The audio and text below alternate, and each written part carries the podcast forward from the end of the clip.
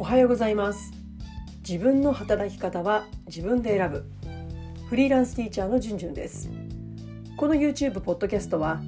iPad を活用して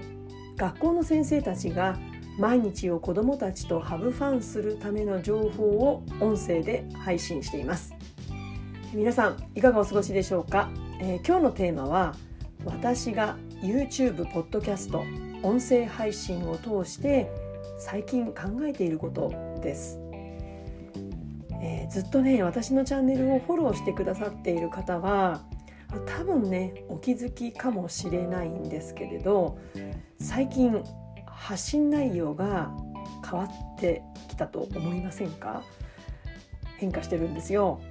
以前は私の過去の公立小時代の経験やメンタル落ちた経験、そこから回復した経験などをさまざまな角度からね、学級経営、メンタルヘルス、仕事術などの3本柱で情報を発信してきました。それに加えて最近は iPad やそのアプリの使い方など私が現在まさに試行錯誤チャレンジしていることを情報として発信しています。今日はそのあたりの変化について今私が考えていることをお話ししたいと思います。今日のお話は50代フリーランスティーチャーの頭の中に興味のある方、考えていることに興味のある方やフリーランスティーチャーという生き方に関心のある方、そして自分のやりたいことを模索している方にとって何かの参考になればいいなと思っています。また今後このチャンネルを引き続きフォローしたいな、聞きたいなと思っていただけた方には使用上の注意点、視聴上の注意点かなのような内容もお話ししますので、よかったらぜひ最後までお聞きください。それでは行ってみましょう。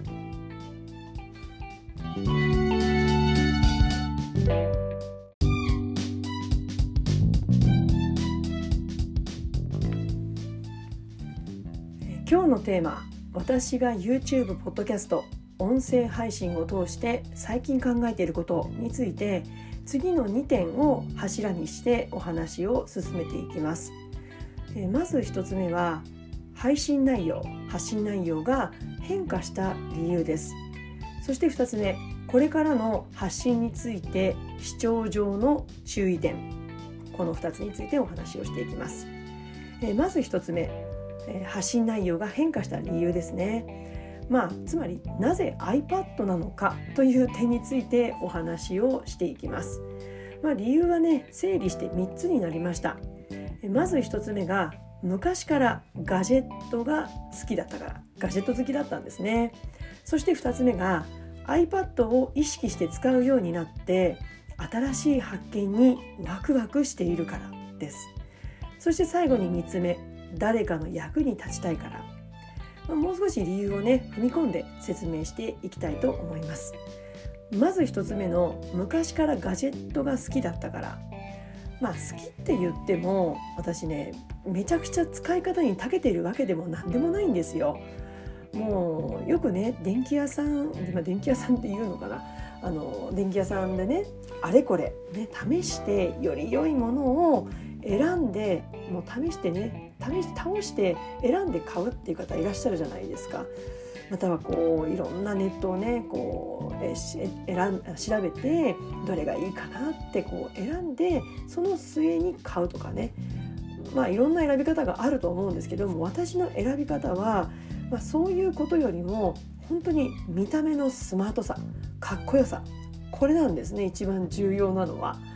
それに惹かれてもちろん性能がいいことも大事なんですけれども、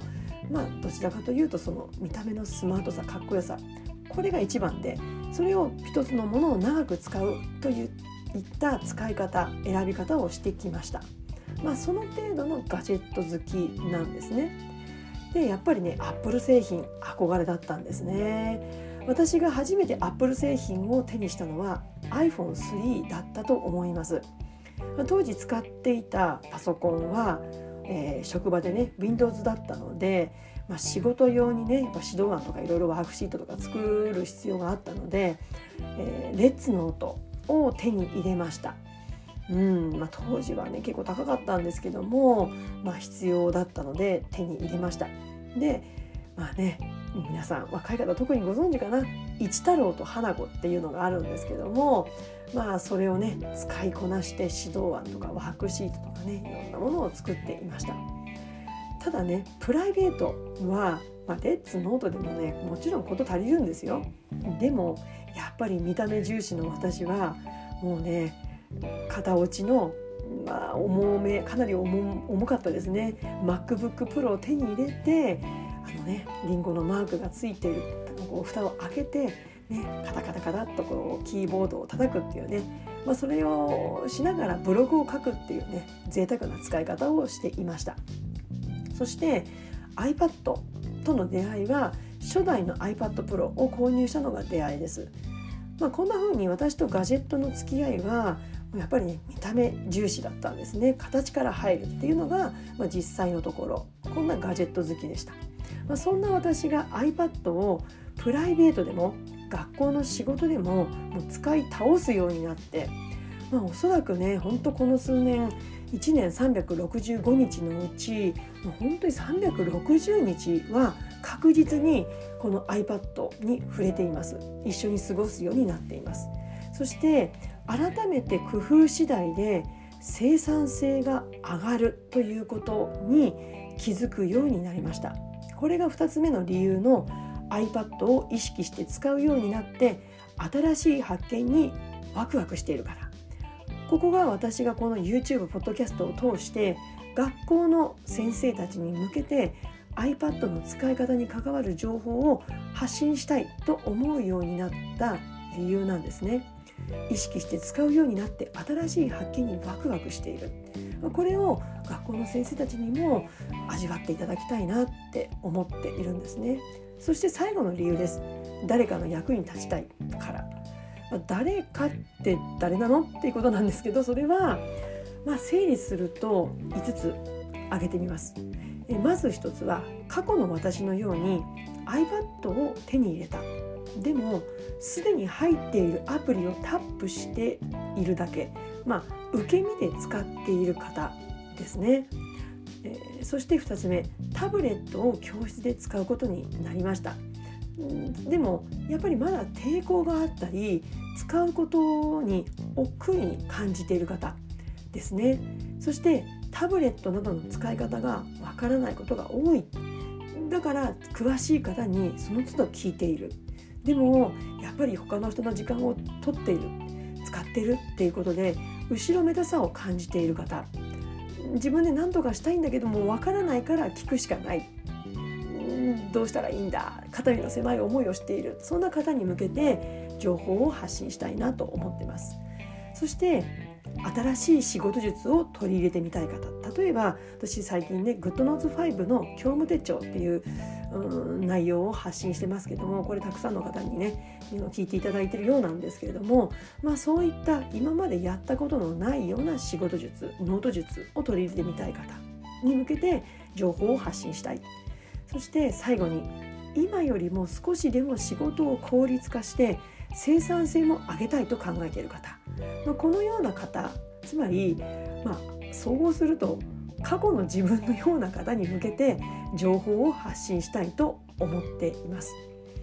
もちろんね iPad の使い方であればもうすでにね有名な iPad YouTuber と言われる方たちが大勢いらっしゃるんですよね。私もそういった方たちから学ぶことはたくさんありますし、これからも一ファンとしてね動画を視聴して学んでいきたいと思ってます。ですが私とそれらの方たちとの大きな違いは、まず私は小学校の教師であるこ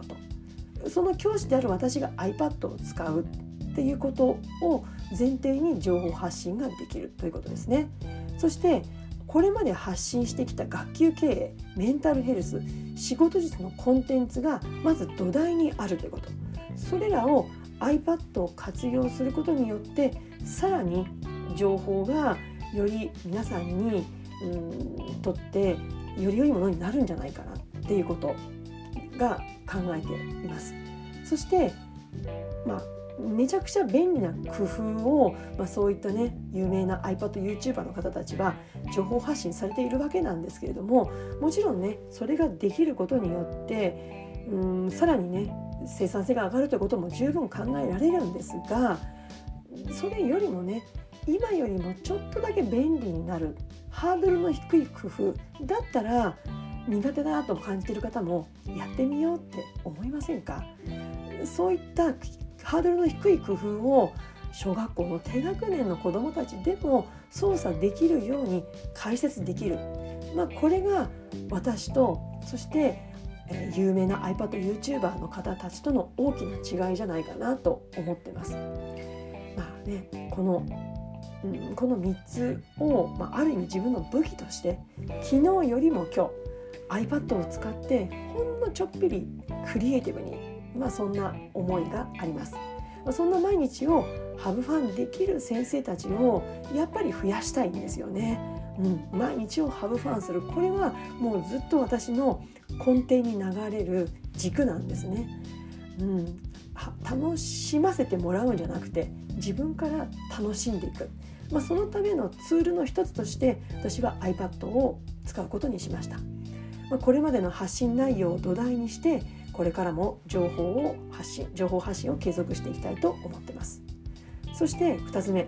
これからの発信についての視聴上の注意点です。最近のね配信の中でも何度か私お話ししているんですけれども、この iPad に関わる内容を配信するようになってどうしてもね画像を元にお話しする必要が出てきたんですよ。そこで私は皆さんに次のようなお願いをしてきました。まず YouTube で音声をお聞きの方は映像も一緒にご覧ください。ポッドキャストで音声をお聞きの方は Instagram の画像を一緒にご覧ください。これって本来なら本当に失礼な話だと思うんですね。私はそう感じています。つまり聞いてくださってる方にこういうふうに聞いてねって注文つけてるわけじゃないですか。だったら一度で分かるものをあなた配信しなさいってことになるわけですよね。だから私ここ1ヶ月ばかり以前のようにね YouTube からの動画配信に戻ろうかなってね実は悩んでたんです。その方が私が配信する内容が視聴者の方にとって届きやすくなるって考えたんですよ。悩みました。いろんなこと考えましたね。悩みましたの結果、これまで通りです。音声を聞いていただきながら画像を別アプリで見ていただく、これポッドキャストですけれども、そのスタイルを継続することにしました。というのもやっぱりね動画配信は今の私の仕事スタイルにはハードルが高いんですよ。動画って撮影にも時間かかりますし、さらにね編集作業があるんですね。私編集作業大好きなんでね凝っちゃうんですよね。もうキリがない。だから確実に今よりも作業時間が増えることは間違いないんですよ。そうなると学校の仕事に影響が出てしまうことが予想されるわけです。でもね私それはできません。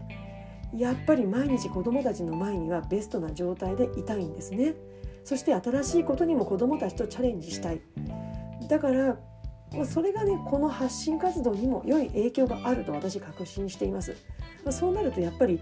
動画に着手することは難しいんですね。ということで本当だったらこうしたいって思いがあるんですけれども、やっぱり自分で選びました。これまで通りの発信スタイルを継続させていきます。特にポッドキャストから聞いてくださっている方にとってはもう一つのアプリ、インスタのアプリを開いていただいて音声を聞くという二重のお願いをすることになるので、本当に申し訳ないんですが、できればね良ければ YouTube の方もチャンネル登録していただけるとこうね映像も見ながら、静止画なんですけども映像を見ながら落ち着いて音も聞きながら声も聞きながら見ていただけるんじゃないかな、落ち着いて見ていただけるときに時間を取っていただきたいなって思ってます。YouTube であればね YouTube のアプリをタップして私のチャンネルを再生ボタンをポチッと押すだけなので、便利かなと思ってます。とにかくね YouTube、ポッドキャスト2つのうち皆さんのライフスタイルに合った方法を選択していただければいいなと思ってます。今日は私が YouTube、ポッドキャスト、音声配信を通して最近考えていることについて、発信内容が iPad を中心に変化したその理由と、そしてこれからの発信についての視聴上の注意点を柱にお話をしました。私冒頭でね、今日は50代フリーランスティーチャーの頭の中に興味のある方、フリーランスティーチャーという生き方に関心のある方、そして自分のやりたいことを模索している方に向けて何か参考になればいいなと前置きしてお話をしました。要するにね、いくつになっても何が正解かなんてわからないんだから、自分にとってワクワクすることをやっていきませんかという決意表明を今日はしました。そういう思いをお伝えできたらいいなと思ってます。何かの参考になったら幸いです。それでは次回の YouTube ポッドキャストまで Let's have fun! バイバイ!